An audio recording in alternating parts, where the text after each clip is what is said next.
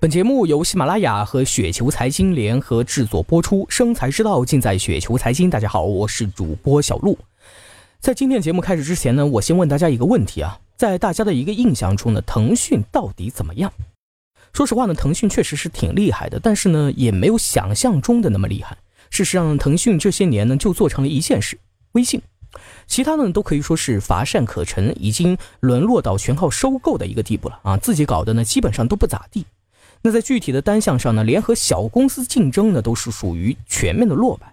如果有人想要反驳我刚才说的这句话，那我就可以列举一下腾讯这些年的一些四面出击的势力。除了微信干败了米聊，那在其他的领域呢，还干败过谁呢？搞直播干不过 YY，搞电子商务呢干不过淘宝，也干不过京东，搞安全干不过三六零，连搞搜索呢都干不过搜狗，搞下载连迅雷这样弱的公司呢也干不过。那最让我吃惊的呢是直播干不过 YY，腾讯呢主要是靠游戏赚钱，腾讯游戏这么大的一个体量啊，游戏的直播软件怎么会干不过 YY 呢？连后来的斗鱼都干不过。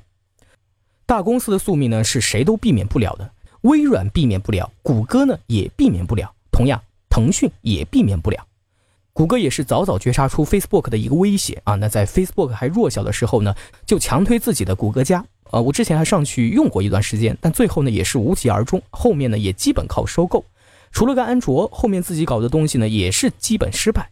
但其实呢，安卓也是他收购的。微软当年是多么的牛逼，控制操作系统，谁见谁怕。但现在谁还在乎呢？比尔盖茨那么有危机感的一个人，在 Netscape 还很微小的时候呢，就很敏锐地觉察出其中的威胁。而且呢，比尔盖茨非常的有远见，早早觉察出手机的重要性。他推出智能手机操作系统呢，比安卓和苹果都早了好多年。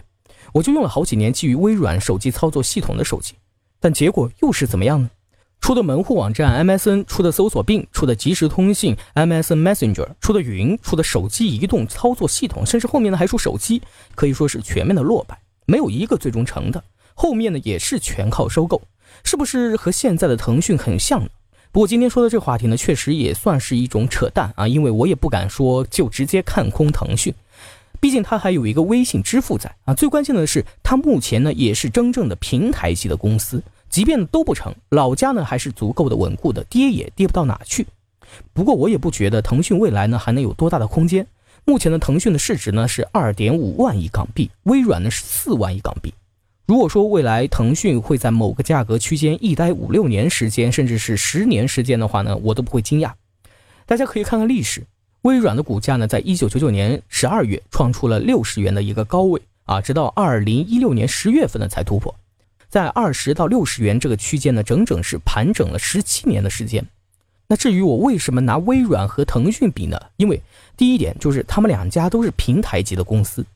第二点就是马化腾和比尔盖茨呢比较类似啊，都习惯后发制人，习惯抄袭，都是内向型的一个人格。